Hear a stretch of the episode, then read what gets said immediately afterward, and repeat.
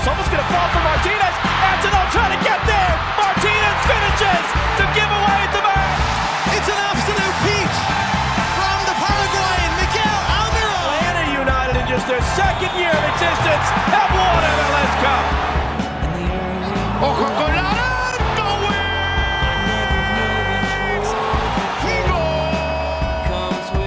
Five Final Jason Jones from Mothership, Joe Patrick from 920 the game. Dirty South Soccer is over there. Joe, have have you had a non-contact injury in the last 24 hours? It seems like it's contagious around here.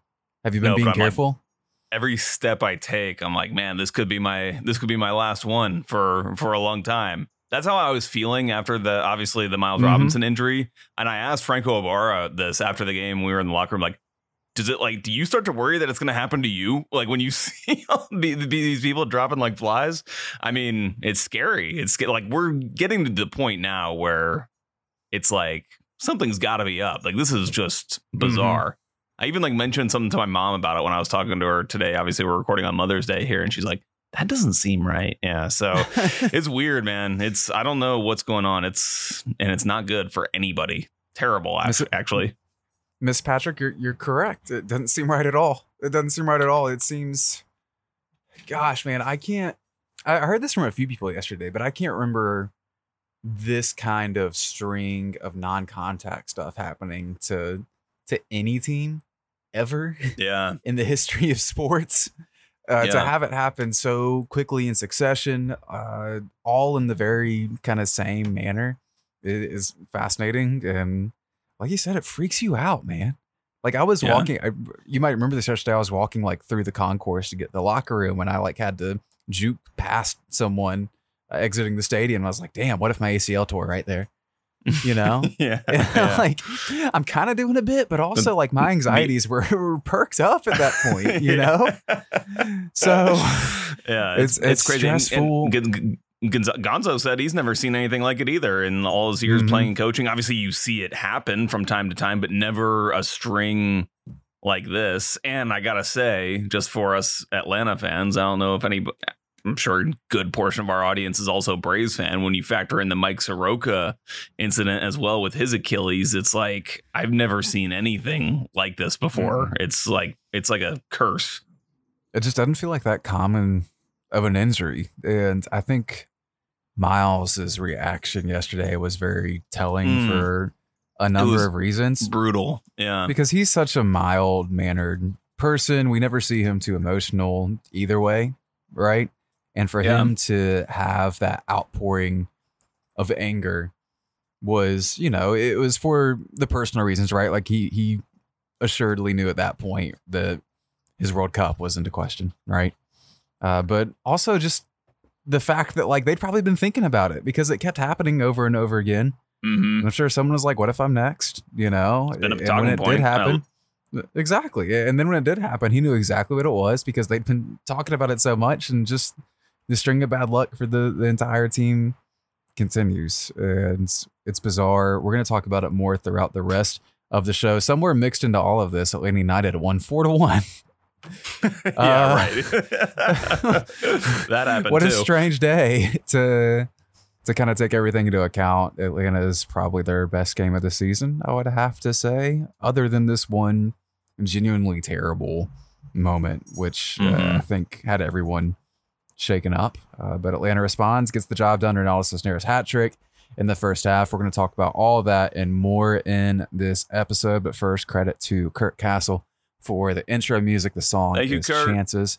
Check out Kurt Castle anywhere you listen to music. Also, check out the Patreon, patreon.com slash five stripe final. We'll have some pay, training ground stuff up. We'll have some video review where we grind some tape and, and look at some stuff from this game. I'm sure a lot of it will be Ronaldo Cisneros focused uh, because Yeah. he's been genuinely good, I think, Yeah. for a lot of the time here. Yeah. And, and we'll talk about that more. We got a whole bunch of stuff coming your way. Again, patreon.com slash five stripe final. At the very least, you can join the world famous five stripe final discord. For my money, the the single best Atlanta United community around Mm, for my money. by far, De- by far, Definitively. Which and like the great thing about it, especially for me, is I learn things, you know, like we have people interacting and like, you know, throwing in um stats and and just all kinds of information that they're finding for so it's almost like a hive minding, you know, this this Mhm. this podcast first of all, but just uh yeah, the Atlanta United fandom in there is great. also doing good things. We helped out a little bit with EDSBS's uh, Yeah. charity bowl. Yeah. Recently, I think it's like called the Charity Bundy Bowl now or something like that. The name changed on me for some reason. Anyway, it raises money for New American Pathways, which is a refugee resettlement organization right here in Atlanta. It's normally reserved for college football teams. We jumped in as MLS's college football team, Atlanta United. and uh, I, I think pretty much the, the Discord alone raised about uh, $1,250 from my understanding That's insane. for refugees uh, and New American Pathways. That's remarkable. I'm extremely proud of everyone involved. Uh, we'll have a big list of people involved with that. I forgot to collect that before the show, uh, but thank you to everyone who helped out with that. That was that blew me away. That really did. Yeah, that is incredible. And uh, there may be a there may be a gift. There may be a gift attached to. Uh, I'm, I'm gonna figure out something. I'm gonna talk to you after this, Sam, and we're gonna we're gonna do a little surprise for for one of our Discord uh, charity contributors. I like that. I like that a lot. Good to know. Good to know. Also good to know right now, Joe Patrick, this is business time.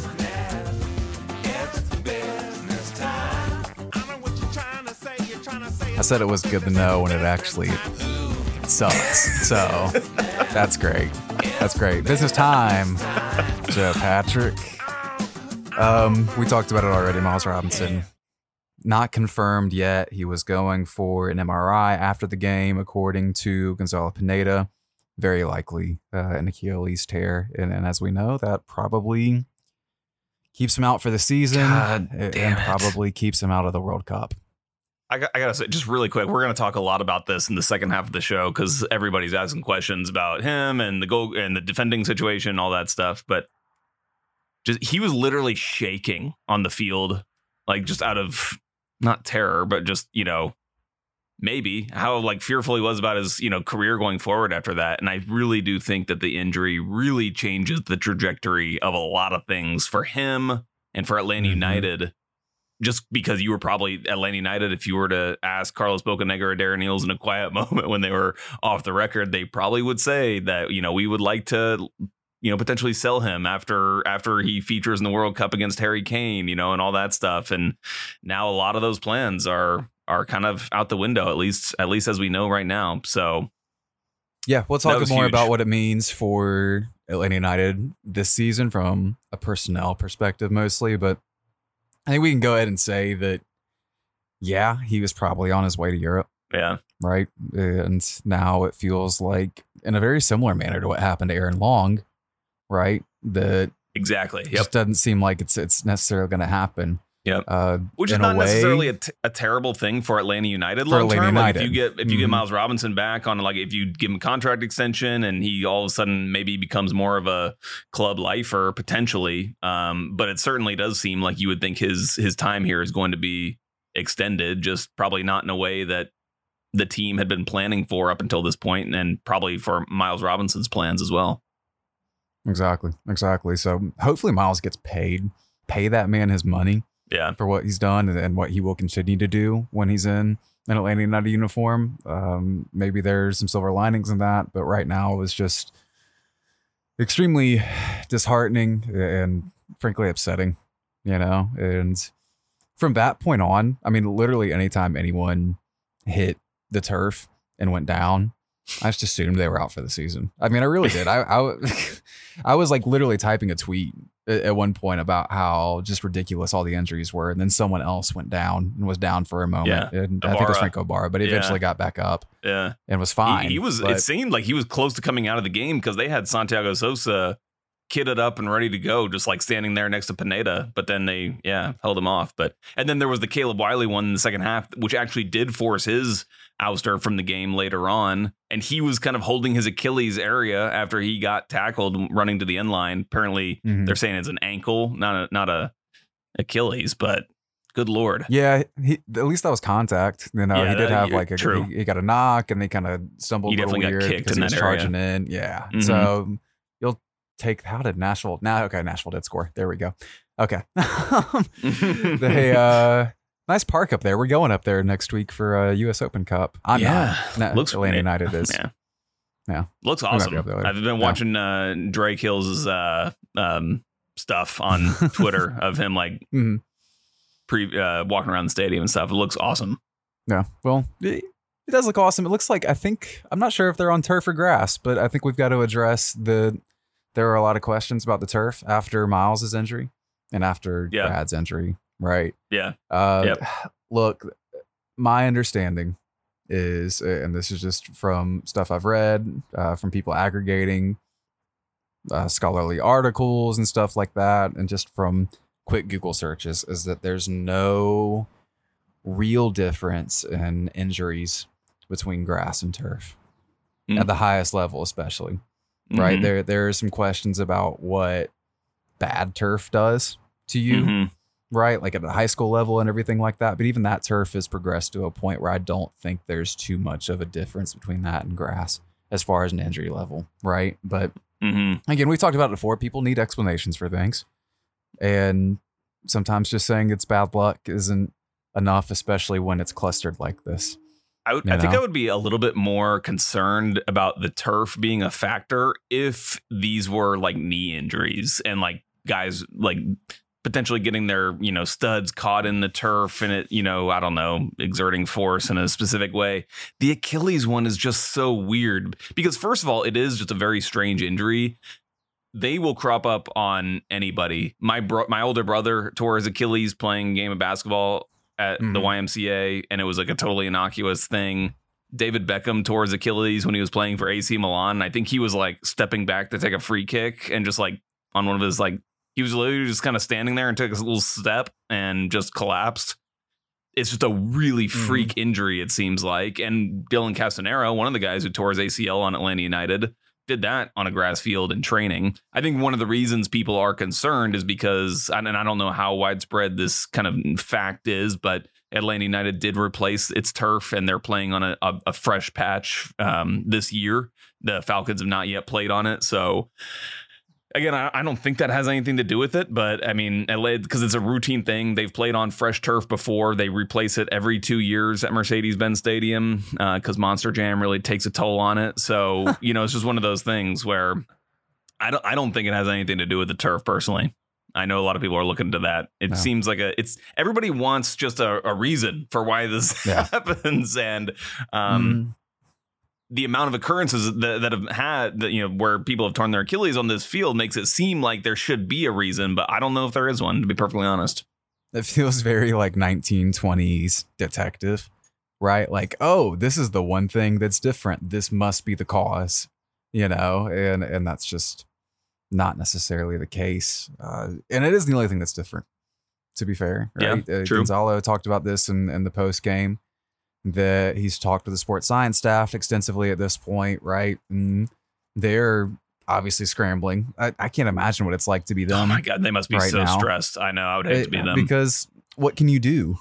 I mean, if Right. you're doing best practices the entire time, if you haven't changed anything up, and you know you're following the best guidelines for for maintenance, what can you do?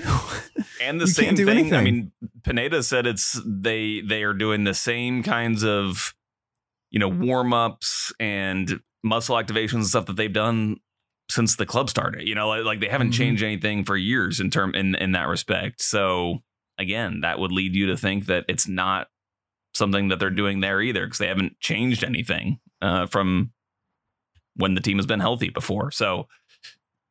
Yeah, I, I wish I had an answer for everybody, but I don't. we don't have one uh, for that, but we we do have an answer as to Jake Mulroney's next team, which is weird and unexpected. We we talked last show about how we didn't expect anything to happen before the primary transfer window closed, and then Jake Mulroney got shipped off to Orlando for about up to 275k. And Gam, me and Joe did a longer show on this, a reaction show on the Patreon. In the long term, probably not the biggest deal. Uh, let, let's be honest, Jake's output was never that incredible. He came on and, and had pace and everything like that, but never really changed the game except for a couple of rare occasions. Uh, so for Atlanta to to have this opportunity, they must have had uh, a good opportunity in front of them to go ahead and do that. And I, I guess it just made sense for them to go ahead and do that now instead of in the secondary transfer window. It does hurt your depth a little bit, but you can correct that theoretically in the summer window. So anything else to add on that, Joe? Yeah, I mean, I, I think that the way the club probably saw it was okay, we need a winger. Even though we don't really technically use a winger, but we you kind of want one in substitute situations if you want to change the shape or whatever. I think the club just saw it as Caleb Mulroney has pretty much supplanted Jake Mulroney. Caleb Wiley has, has supplanted Jake Mulroney in that spot. So um, that makes Jake Mulroney a little bit more expendable if a team wants to come in and give you some money for him. Where I believe Atlanta United picked him up on a free deal coming from Hearts. I think he came from Hearts is right. Yeah. Yeah. So, um, you know, get some money for him before you have to, you know, his his contract runs out. I think Yeah. Atlanta would have re-upped him on a little extension on the options or whatever this offseason. So he's he's been with the club what uh, since 2019, 2020, 21. So he's in his fourth year. He's probably coming to the end of that. So I think it's more of just an opportunistic deal for Atlanta United. To be perfectly honest. Yeah. Orlando had a couple of injuries at the wing position and probably just topped in with an offer, is my guess uh, of the timeline for that. I don't know that for sure, but that's my guess.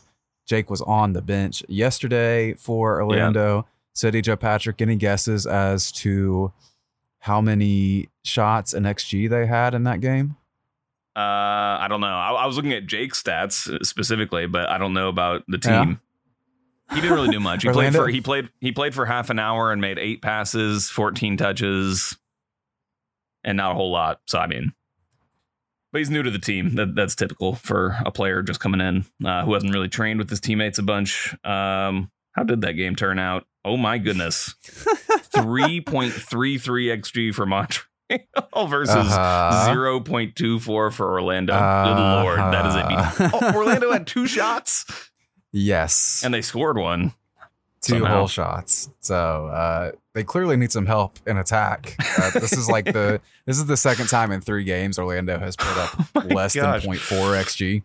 Um, Montreal's so- shot chart is ridiculous in this game. It's just they're just all over inside the box. Four big chances. Good lord. Uh, it was a rout. Uh, so uh, if Jake's going to be the saving grace, I would be awful surprised. Uh, so I'm surprised that Orlando made that move to to help Atlanta out. And if Atlanta, it, you know, I, I think it makes sense, right? You know, th- this game was going on before the Atlanta game while we were eating before the before kickoff, and you mentioned that you know maybe maybe Atlanta's lost to Montreal considering the way it happened. You know, it was a tightly contested game. Um, maybe not not that bad a loss in retrospect. I think Montreal is pretty good. Yeah, no, they, they are unbeaten in seven uh, since they left CCL. They are fourth in expected goals for and fifth in expected goals Wow. allowed. Right, so they have been extremely good ever since they left CCL. They're they're in the top tier in the East pretty clearly, and I think we said that last week, right? That Montreal is a very Mhm. good team. Mm. You would just expect more from Atlanta United. Uh, fortunately, we got plenty in this one from the Five Stripes. We'll talk about that now on Sports Prime Game Time.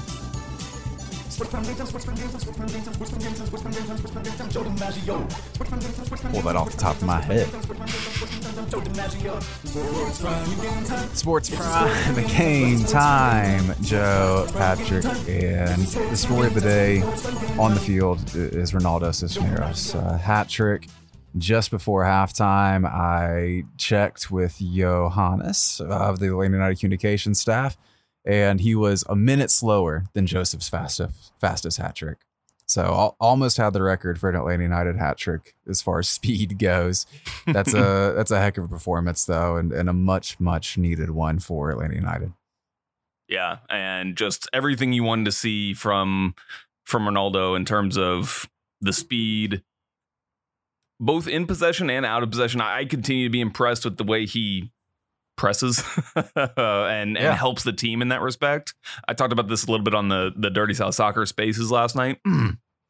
I just think that his game is so much different from Josef's, at least the current iteration of Josef, that it's going to be very interesting to see how the team adapts to Josef now that they're kind of adapting to Uh-huh. the way that the way that Ronaldo plays up top right now. But uh, I was actually really impressed with the first goal, the way he kept himself on side Um, it's a just a little small thing, but it's so important and so on so often strikers will allow themselves to kind of drift off a little bit in that situation that he was in. And he did a great job to just check his run, keep himself on side, and um, I'm surprised actually that his uh, his his total um, expected goals wasn't higher because you know he did really well in the third goal as well to just round the keeper and and slot that one home. So the finishing was there, the movement was there, everything was there, man. It all it all seemed like it finally clicked uh, in this game. We have been checking in on Ronaldo pretty consistently and the on review stuff I've been doing for the Patreon, and just looking at the touches he's been getting and where he's been getting them and how he's been getting them in particular. And and what you'll notice immediately is that the diagonal runs and behind are very well timed and very well angled, right? And, and he's doing it with pace. And Mhm. when Atlanta United is able to pick that out, there are a couple of things that can happen, right? Like he can either get in behind essentially and be in on goal, or if he does go wide at that point, he ends up receiving the ball in a primary assist zone and can turn, play a square ball, play a cutback, and, and create for someone else. To have that movement up top is something Atlanta has been missing since Josef tore his ACL. And you kind of hinted at the big question here, which is going to continue to grow as Cisneros continues to find chances. Is what is Atlanta United going to do when Josef Martinez is back in this lineup, and or at least healthy enough to be back in this lineup? And I, I think it's going to be a legitimate question, just considering the movement uh, Cisneros provides and just how good he's been. Before we kind of get into maybe some thoughts on that, Joe Patrick, I've got some stats because they're going to be in the power rankings on Tuesday Okay, as well. Nice. But wanted to read this off right quick. Um, all right. For Cisneros, among players who have played 400 minutes or more, that's a, that sounds arbitrary because it is. Cisneros has played 407 minutes, right? So among players who have played as many minutes as Cisneros, he is second in goals added per 96 and leading the league in the receiving element of goals added, which is basically just an assessment of how often you're getting on the end of passes and how threatening the positions you receive those passes are, right? That checks out considering he's leading the league in expected goals per game. He's just ahead of Jesus Ferreira, Brandon Vazquez, and Chicharito. He's fourth in the league in average XG per shot. He's getting into really good positions, and the numbers all back that up. Now, the caveat Wow, here, that's exciting. and the, that's exciting, right? and the bit we Mhm. continue to kind of do, right, is we worry a little bit about his actual ability to finish once he is in those positions. The thing is, there are very few people who are actually good quotation marks right. at finishing, right? Right. There, there are a few generational guys who are, uh, and that's even true for MLS, where guys will consistently finish above their numbers. It was a problem Tati Castellanos had for kind of a couple years where he's like Yeah. really underperforming his XG. That leveled out, obviously, right? and to some extent, I think Tati is a good kind of marker for Ronaldo with the the pace and the movement and the the constant running. Um, so there are still some concerns, but that's a that's a hell of a way to start, right? Especially for a Yeah. guy who hasn't scored that much in his career. Absolutely. And I think also it's a testament to the way that Gonzalo Pineda's attack is just performing in general, the chances they're creating, especially when you look at some of those numbers like the the expected goals per shot number. I think that that's evident of, you know, the he's getting fed balls into into good areas. It, you know, so it, it requires skill and technique and execution on both ends and uh, it's just really good to see, you know, that link happening between the players who are supposed to feed him and obviously him getting into those positions. I thought what he had to say after the game was was really interesting. He talked about uh, his plans on when his loan contract ends. Now, um, he has an option, or Atlanta United has an option to extend, which they will do on July 7th. That is the first day of the secondary transfer window. But his quote was Obviously, I want to stay. Since the first moment I was asked if I wanted to come, I said yes. My intention is to stay for a long time. I know that it doesn't depend on me, but what does depend on me, I am going to do what's possible to stay longer. And I think that if he continues to perform like this, Atlanta United will, of course, be interested in trying to extend him. Um, um, again, there's a lot of variables that come into play with his parent club and everything, and all those negotiations that would take place. But um, you know, I, it's it it certainly feels like Atlanta United is settling in on a striker who's going to be able to not to just to to um, produce the goals that they want, but also just to be able to perform and execute in the way that they want with his speed and, like you mentioned, Sam, just the, that ability to to get on the ball in those dangerous areas. Yeah, for sure. For sure, for sure. Um, it's kind of interesting to think too that uh, there may be some caveats with what Chicago was doing as well yesterday. Yeah. that maybe made life a little bit easier for Atlanta and Cisneros in general. Uh, we do kind of have to point it out because we are five stripe final, and that's that's what we do. uh, look, Chicago is missing two key pieces of their spine. Gaston Gimenez, uh, their midfielder, uh, was missing for this one, as well as Rafael Czichos, I think is how you say it. I've never said his name out loud before. He I is- trying he's to new to the pronounce team. Chicago Fire players' names. it's brutal. It's brutal. He, he's new this year, uh, but he uh, has been really, really solid. It's been a big reason why that defense has been so good this year. And I still think they are pretty good, but this was by far their worst game of the year. And yeah, the space that the back line was leaving was were was pretty miserable. They were doing a terrible job of holding their line. That being said, Atlanta exploited it in a way they haven't all year. Yeah, I think it was the third goal for Atlanta United in the game where they just sliced Chicago straight open Mhm. down the middle, literally from Bobby Shuttleworth to Franco Ibarra, who, by the way, played an excellent ball to Thiago Almada, who then got the assist to Ronaldo Cisneros on that play. But very impressed with with Franco Ibarra, both in the way that he tackled. Actually, it was on the second goal. Franco Ibarra was also key to that play in winning a huge tackle and allowing the team to you know counterattack high up the field uh, and score a goal. Um, very very impressive what Franco Ibarra is doing, and I think that he's maybe forcing Pineda's hand in terms of how he's going to strip, distribute the minutes in central midfield between Ibarra and Sosa. Of course, with Miles Robinson's absence, we can expect from here on Mhm. out. Maybe then you you can use Sosa in that role potentially. I mean, we're going to talk a lot about this later, but uh, was very impressed with Franco Ibarra as well in the game.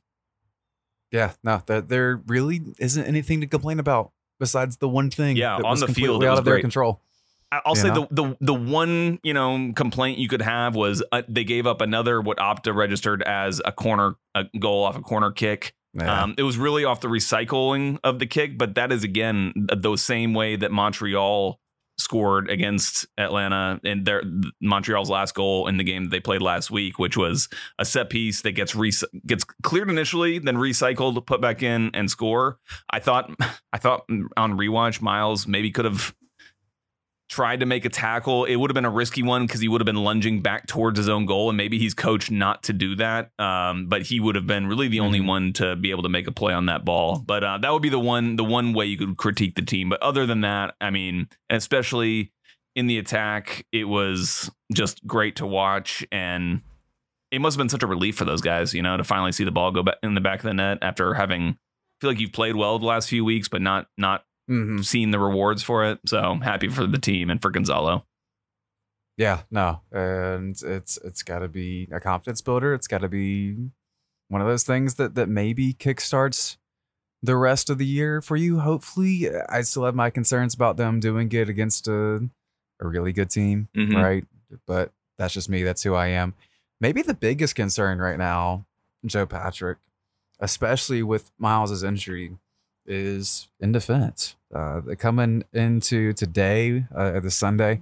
They are 15th now in expected goals allowed per game, and now their best defender is out. They maybe haven't been all that spectacular defensively. A lot of that's been crosses have been defended pretty terribly. Set pieces have been defended pretty terribly. Uh, coming into the weekend, they were tied for the second worst uh, goals allowed on crosses, sixth worst in, worst in expected goals allowed on crosses, and seventh worst in expected goals allowed on set pieces, right? And I think that maybe went down with the goal allowed this weekend off that very same situation. It- It's been rough and it might get rougher before it gets better, all considered. So You know, Yeah. as good as that win was, the XG was 1.9 to 1.3. Yeah, So yeah. th- there might be some stuff to worry about defensively.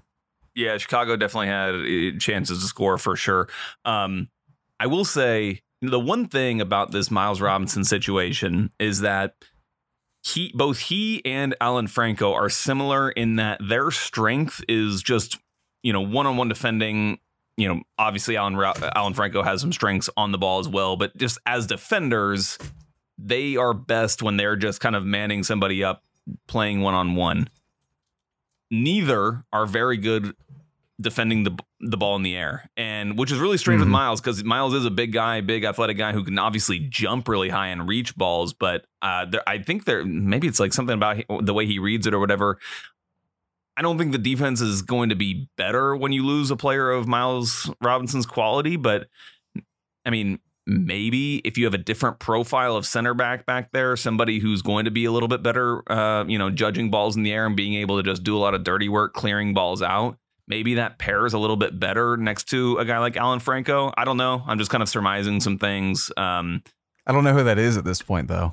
You yeah, know? I don't know either. Alex, I do want to give a shout out to Alex DeJohn. When he came into the game, he played really well. I mean, the team didn't give up a Mhm. goal after he came in, and um, I think there were some opportunities where we probably would have seen the ball progressed quicker when he had the ball. Like he, I think he was a little hesitant to to move the ball up, and obviously that's going to be a weak point for him. But um, just overall in that situation where he came, that he came into, very tough to be able to just kind of switch on and be ready to come into the game like that that early. So uh, just a just a tip of the hat to him for for his performance. But I think there's definitely going to be competition between he and George Campbell, obviously, who uh, is coming back from uh, an abductor injury week to week. Mike Conti said that he saw him doing some sort of fitness test uh, before the game.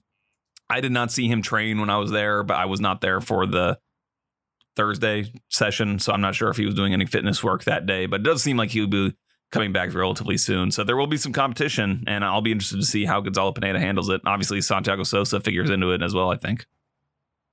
We had a lot of questions about that. In this next segment, we'll get to all of them in just a moment after this quick break.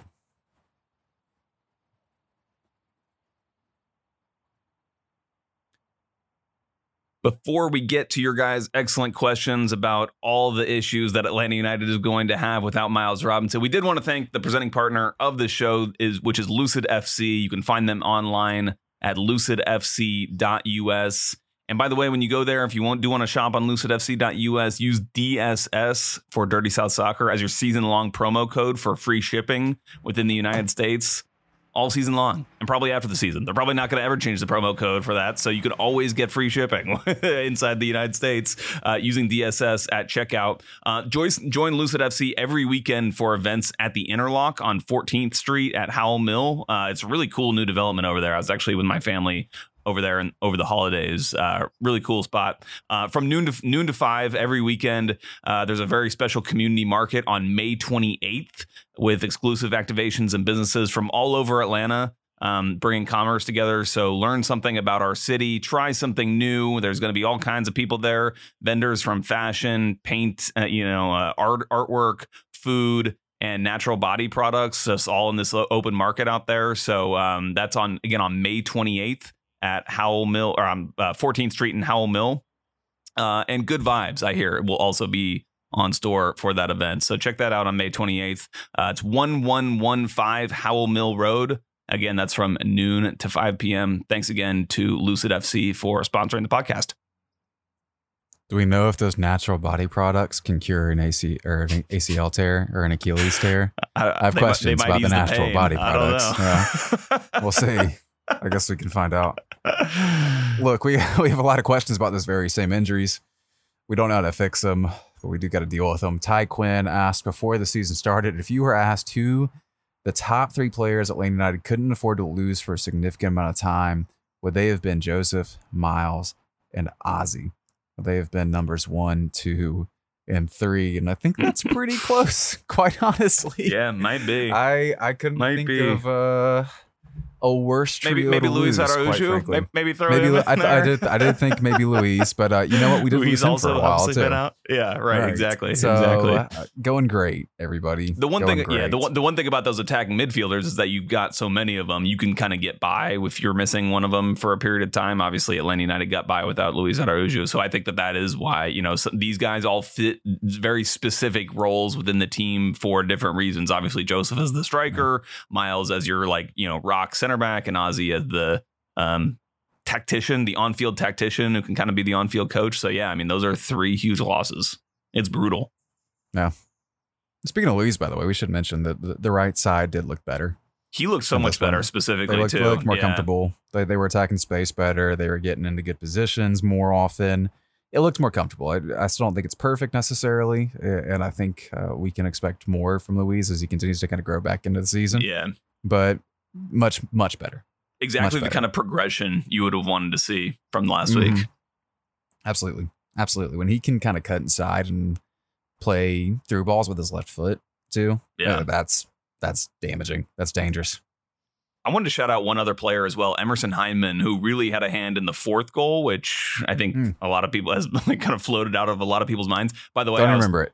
I know. Say, I was talking to Brooks after the game. Like I was just literally just me, me talking to Brooks. Um, and I think he was kind of pissed. I like forgot to ask him about his goal because I was like only, I was only asking about like Miles and all that, all the injury stuff. Oh, and then I was score. like, and then I was like, and then I was like, all right, thanks, Brooks, appreciate it, man. And he was like, I think he was surprised that it, was over, that, that our conversation was over before we talked about his goal. It was it was a well taken goal though from Brooks, but Emerson Hyndman had a huge uh, hand in that. Um, just really nice receiving of the ball, turning, running into the box. That was again something we're seeing. Rossetto on the second goal, Mhm. passing and running forward into the box. You'll love to see it.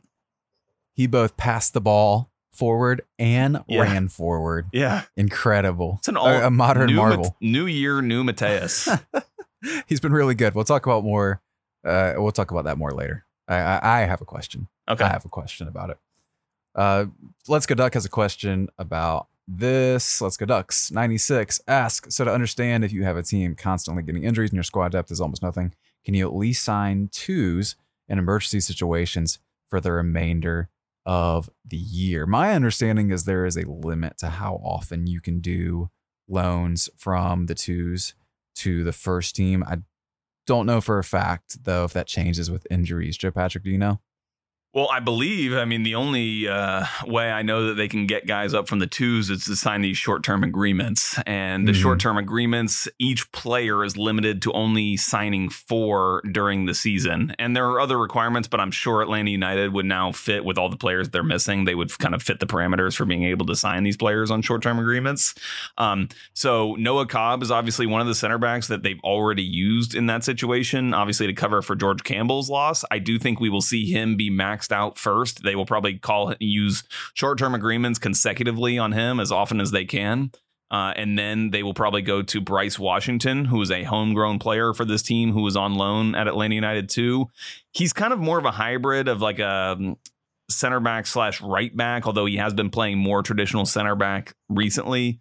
I think he would be the next one you go to. And then I haven't counted the amount of games, but I think by then you're probably into the secondary window by July 7th.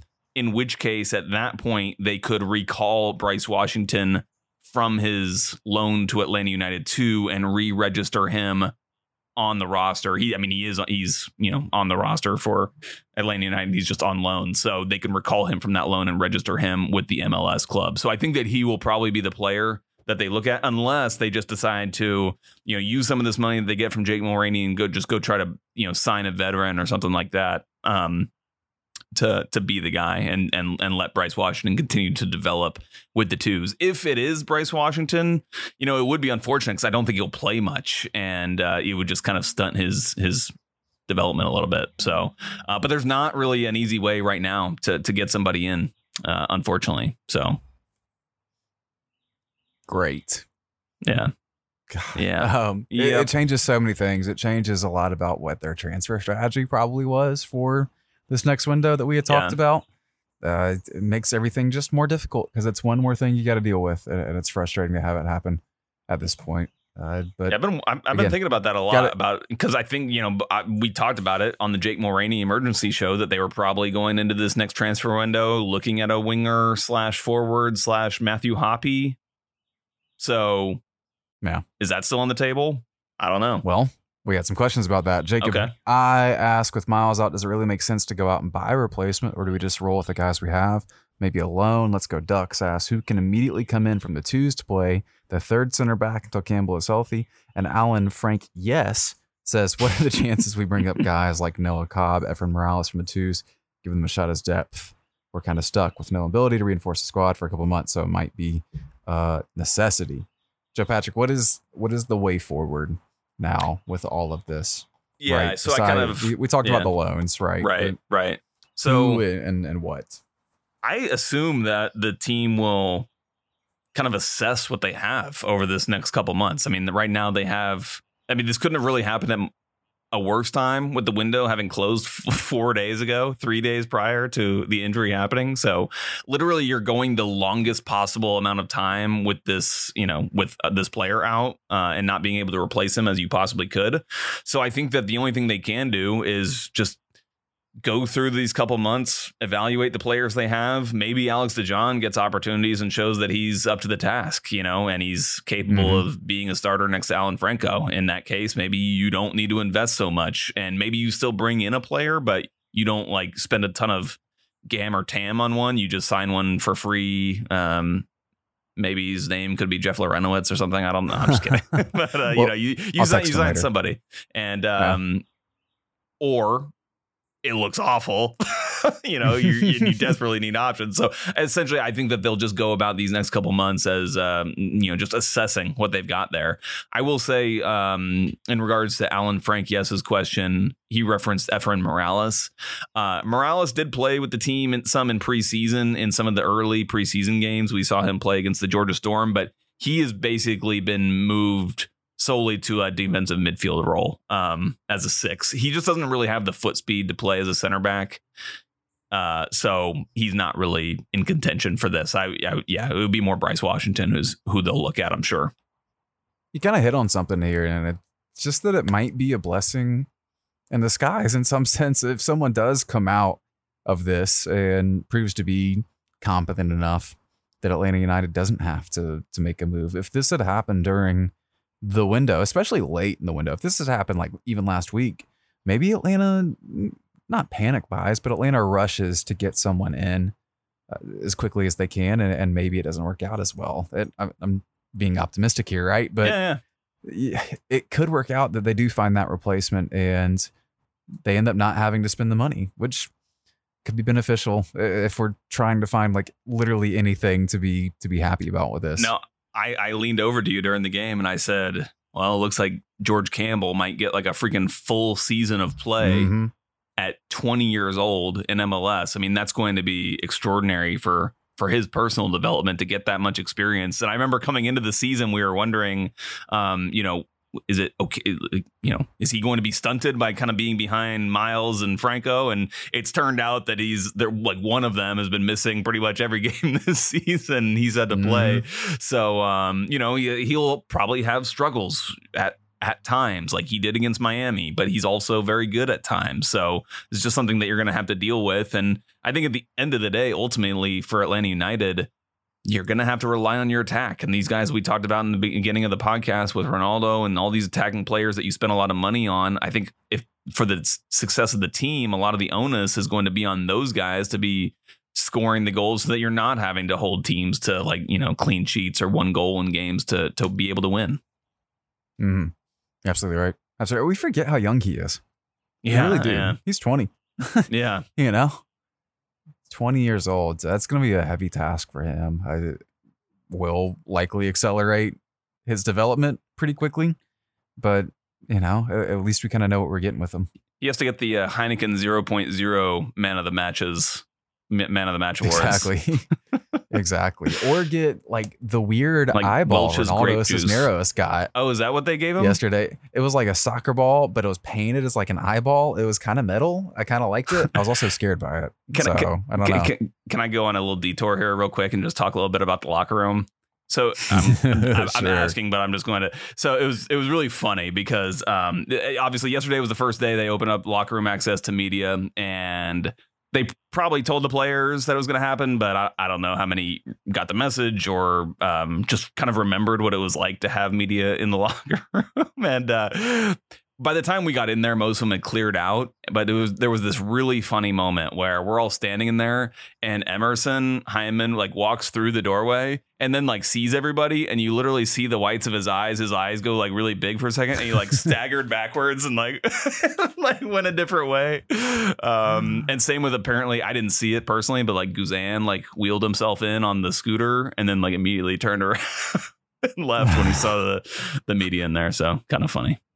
Yeah, no, I, I, ducked pretty quickly. Honestly, Yeah. When- once that all kind of started, I was like, I don't think they were really prepared for us to be in here. That will grow grow over time. We'll get back to normal on that. But it'd been almost two plus years since we'd been in there, so uh, Yeah. you know, we'll we'll get more stuff out of that. You you already said you talked to Brooks and Ronaldo and everyone like that after the game, so it, it's got a lot of benefits for Yeah. sure. It was also a particularly weird one because the University of Georgia had like their journalism class there, so there was like a lot more media um, that w- in there than there normally would be. So yeah, Amazing.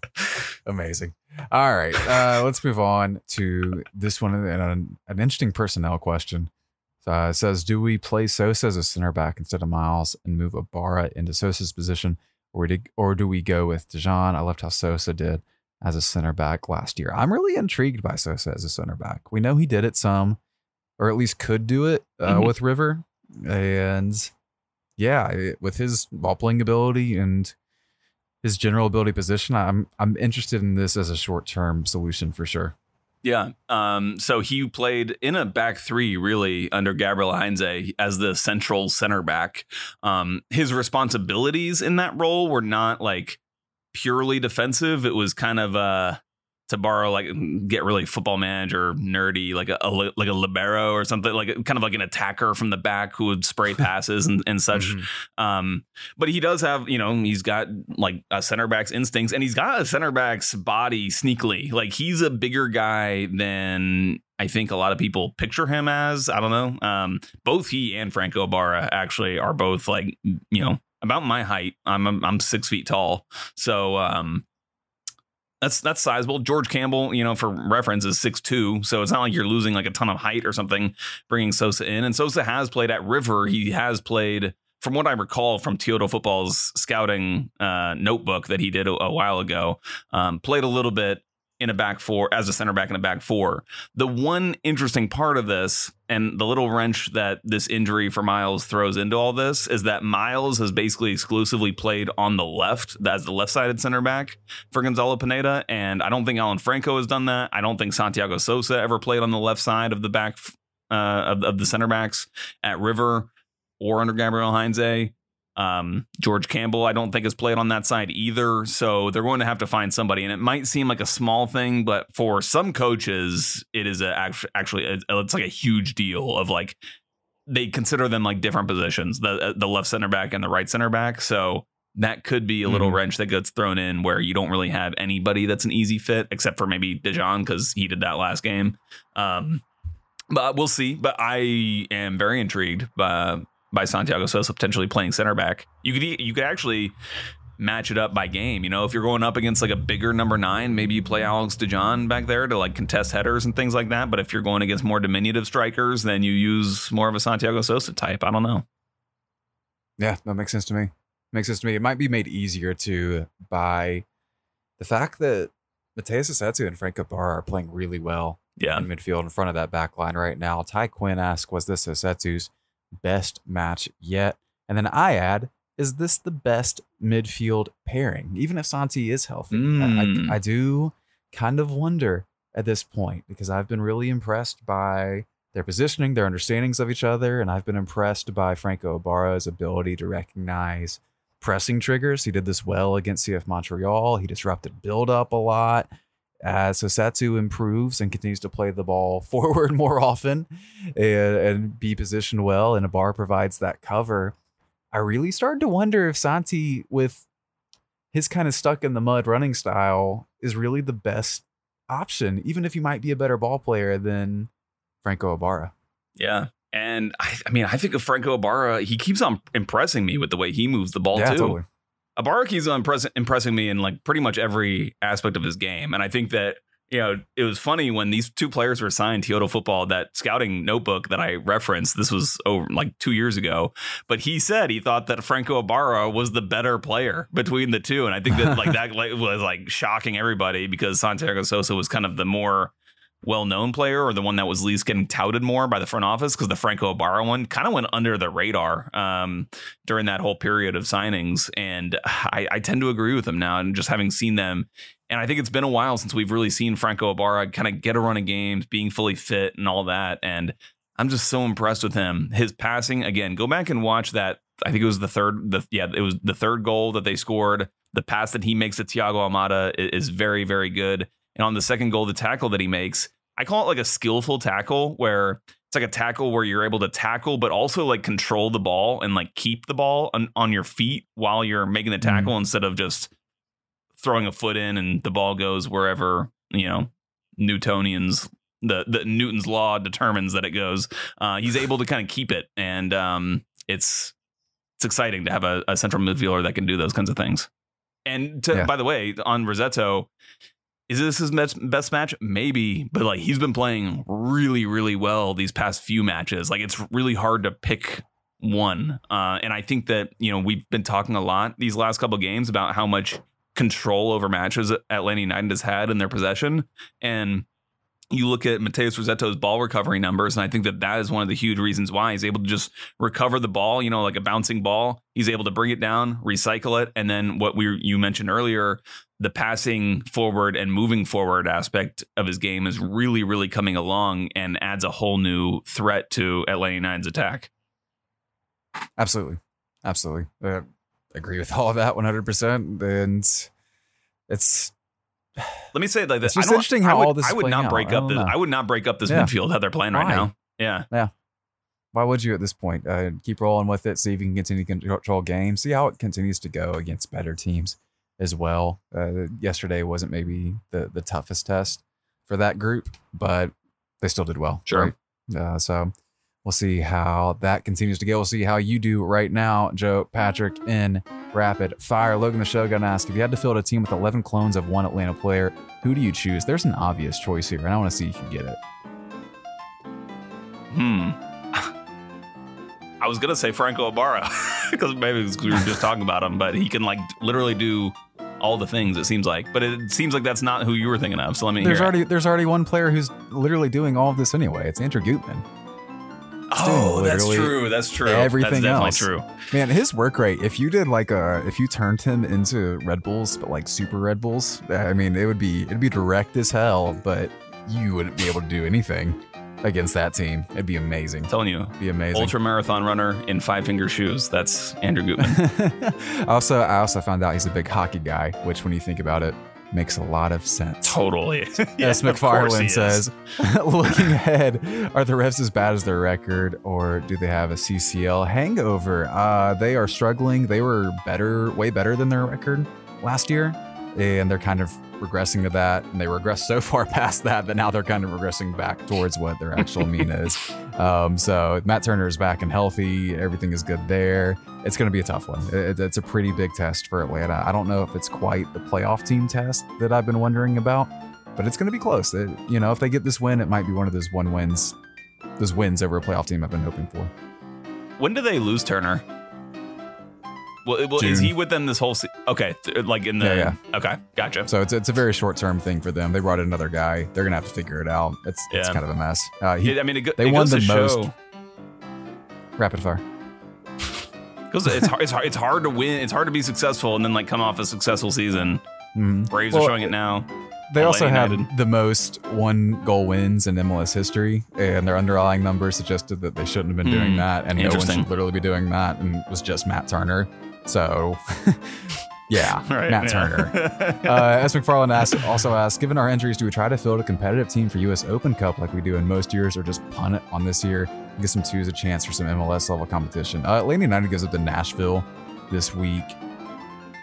I couldn't give a damn. I'm gonna be honest. I really want to care about the Open Cup, but other than like the silly, like RSL losing to a team that's just called Hailstorm stuff, like I don't really care. Play whoever in the U.S. Open Cup. I wouldn't risk it at this point. Yeah, I mean, I, I think they'll play a, a relatively competitive team, but like they'll probably play like Dom Dwyer instead of Ronaldo Cisneros. But you know, Dom still has some good experience in MLS. Um, it'll probably be like a similar team to what we saw against uh, who would they play in the last round? Chattanooga FC. Yeah, I, I Sure, would imagine yeah. something like that. Yeah. Okay, cool, whatever. Yeah, if they wake me up when they get to like the last eight or whatever, and then I might be interested because it's a trophy, and my trophy senses start going. I guess off, the point but is yeah. like this team is like now so beleaguered by injuries that like even the de- like you're already using the depth like a lot, you know. So it's like how Right. how low can you go?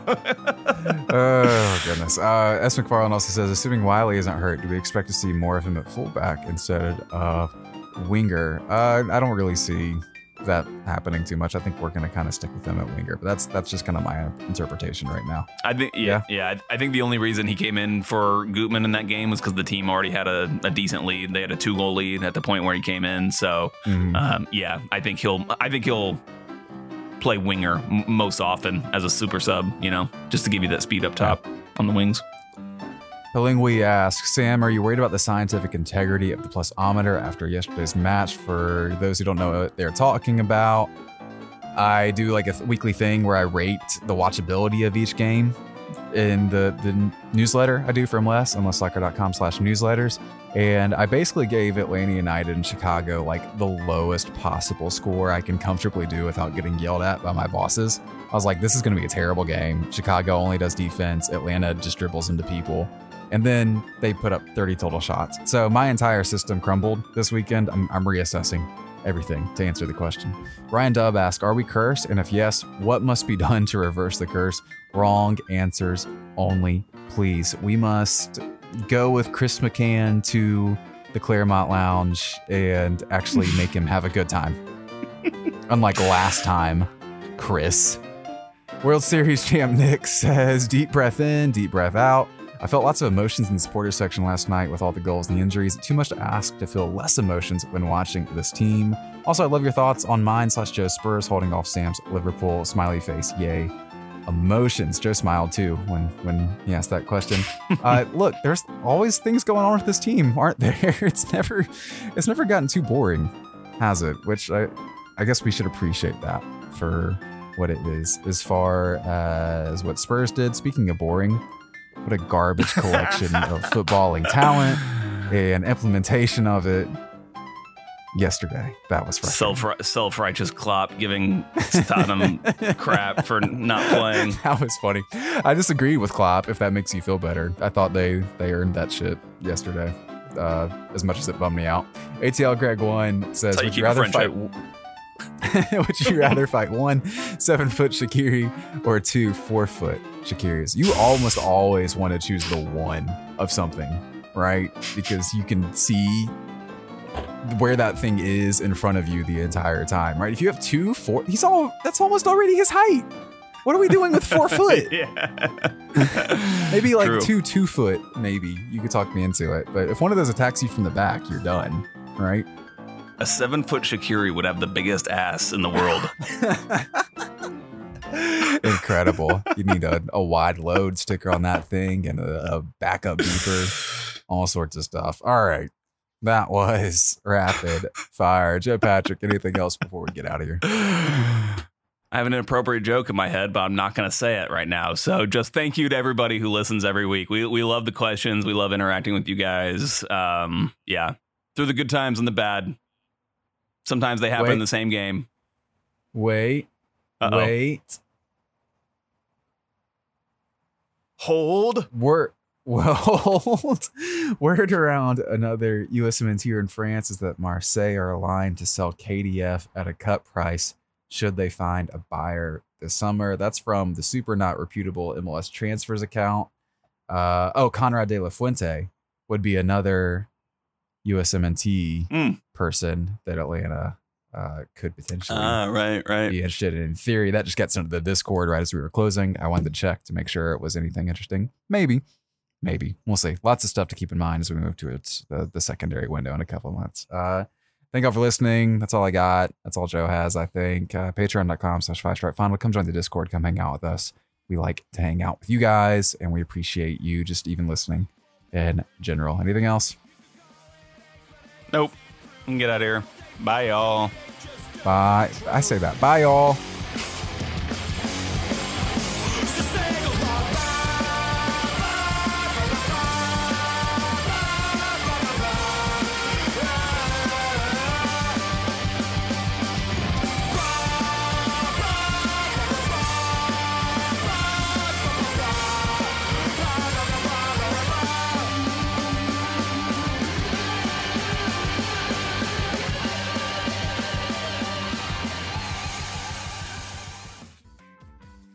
Tuning in, everyone, to this completely arbitrary internet content piece.